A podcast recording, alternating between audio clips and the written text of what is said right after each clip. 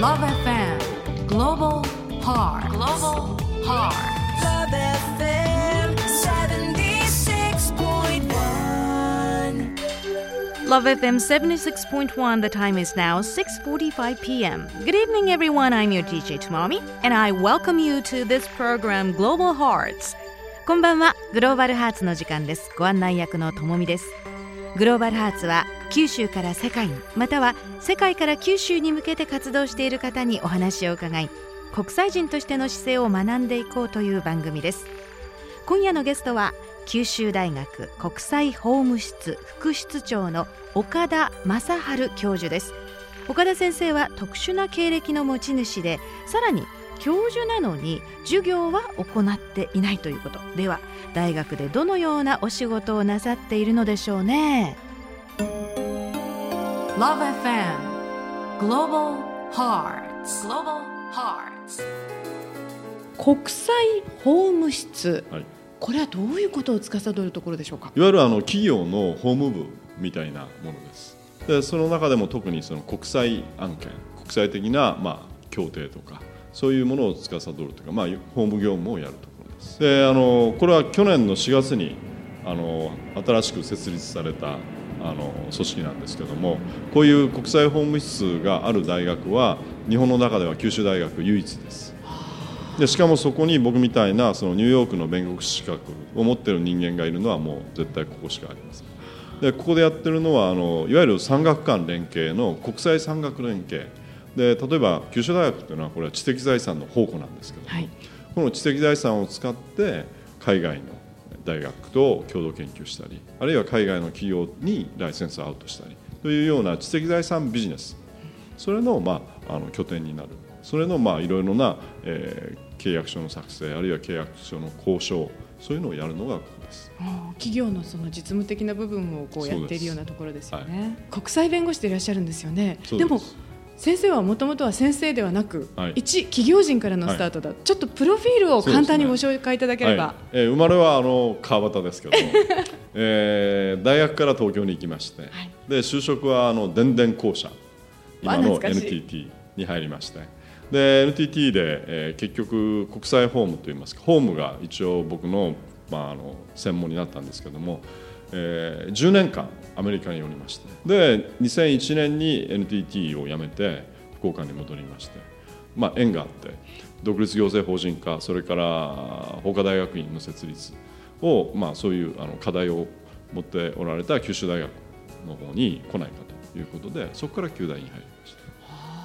先生あのノーベル平和賞受賞者のバングラデシュのグラミン銀行創設者ソーシャルビジネスを提唱していらっしゃいますムハメド・ユヌスさん、一番日本で近い男と言われてるわけですけど そのソーシャルビジネスについてお話しください、あの簡単に言いますとソーシャルビジネスには3つの原則があります。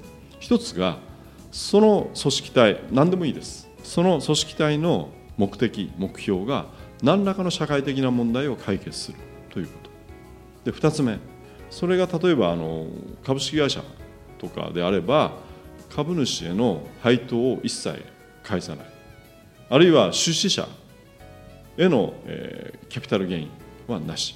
要するに出資者、まあ、株主も含めて出資者はそこのか会社に投資した場合にそれの投資に対してのゲインはゼロです、ただしそこの会社がうまくいけば全額取り返すことができます、そしてまた別のソーシャルビジネスに出資をする。で3つ目、自立と持続です自立性と持続性が必要です。でここの部分が特に NPO とは違うところです。NPO はやはり補助金とか委託需要に頼ると。でこの3つがソーシャルビジネス猪瀬先生のソーシャルビジネスの原則です。Love FM Global Hearts. 今夜のゲストは九州大学国際法務室副室長の岡田正治教授です。岡田先生は福岡であるプロジェクトを担当されています。次はそのプロジェクトについてのお話です。岡田先生はじめ4人の研究者の方々と株式会社福岡リアリティで福岡都市成長戦略プロジェクトというのを携わっていらっしゃいますね。先生のここでのお役目は何ですか？一応あの僕のミッションは長期滞在型人流。でなるべくその長い期間そういう福岡に、えー海外の人にいていただいてこの福岡の良さを知ってもらう。と、まあ、僕の場合アメリカとかあるいはその海外ほとんど見てきましたけどこの福岡あるいは九州という場所はもうベストです。うん、この地球の上で。と言いますと？気候もそれから食食事もあと安全ももうこんな素晴らしいところは他にないです。では先生その長期的滞在型人流ですが、はい、我々は、まあ、その長期滞在ではあの学生たち留学生に着目しています。はい。でご存知の方もあると思いますけども福岡市は日本の中で東京に次いで2番目に留学生の数が多い町です。でこの留学生たちが彼らはそのこの福岡の住みやすさに憧れ福岡に来て実際にそれを目にし勉強し彼らはここに住みたいと思ってる。ここで働きたいと思ってます。ところが実態はどうかというと東京に行く。あるいは大阪に行く。あるいは祖国に帰る。というのが現状です。でそういう留学生たちをうまくここに捉える方法を今考えてまして例えば留学生寮を作る。でその留学生寮は日本人と留学生の相部屋にします。シェアにします。でその中で個人対個人の国際交流がそこで発生する。でここ例えば九州大学の中にもその候補になりそうな巨大な寮もあるんですけどもそういうその大学を問わず留学生と日本人の学生あるいは日本人の若い社員たち企業にそういう人たちがそういうルームシェアで4年なら4年あるいはそれ以上を過ごすということで国内留学ができます。でそういうその巨大な留学生寮を作ることによってそこでその学生たちが実際に日本人からいろんな情報を得あるいはその日本の企業との交流も深まり企業も彼らを理解し就職あるいはそうそういう採用につながるというようなプロジェクトをこれからやっていこうかなと思っています。あの確かに例えば某企業などはもう会社内は英語オンリーとかいうのも出てきてますから、そういうところの会社が社員を送っていただいて日常もそういう生活の中に送り込んでいただきなおかつ企業がその多少のバックアップをしていただければその一緒に留学生の方々はい。もサポートを得られ、はい。はい。社会を知ることもでき、素晴らしいですよね。だから留学生寮というよりもこれはハブになります。そうですね。国内にある国際と国内の個人個人をつなぐハブになる、交流拠点ですね。そういうのを作りたいですね。そしてそういう場所的にも可能なところがもうすでにある。あります。活用すればいいだけなんですね。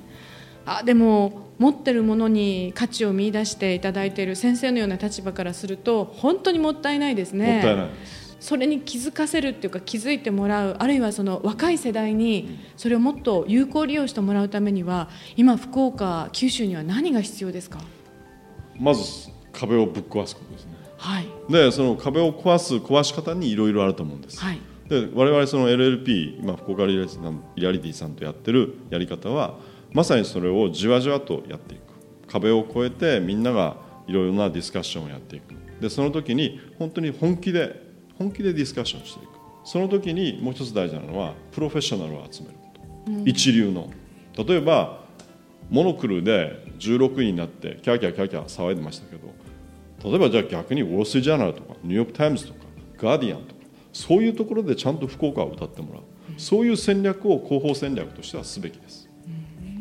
例えばそういう一流の戦略を打っていこうというのが我々がやってる戦略です。でそれは可能です。確かに本当に素晴らしいえ人材物それからもう思考の部分もあるのに今一つこうちょっと飛び出せない部分があるんですよね、もったいないことですねおっしゃるように。だからその原因はやっぱりその一人一人一人が覚悟ができてない。はは。腹をくくってない、でももう今待ってられない時代はそこまで来てますはい。ね、そう思います、はい。だから面白いです。でその能力も一人一人持ってますさっきのソーシャルメディアスのもう一つのあの大事なのは一人一人の創造性。一人一人のクリエイティビティに注目するということです。今夜のゲストは九州大学国際法務室副室長の岡田正治教授でした。岡田先生の話を聞いてソーシャルビジネスに興味を持った方ぜひムハマド・ユヌスさんが書かれた「ソーシャルビジネス革命世界の課題を解決する新たな経済システム」を手に取ってご覧ください。岡田先生が監修されていて今日のお話のように分かりやすい内容になっています。また福岡都市成長戦略プロジェクトについては福岡リアリティのホームページをご覧ください。九州福岡は真の国際化を実現するのにベストな土地ということ本気で壁を壊していきましょう。みんなで一緒に。ラブ f m グローバルハーツ。この番組はポッドキャスティングでも配信しています。ぜひアクセスしてください。来週も木曜夕方6時45分からお送りします。お相手はともみでした。Take care and see you.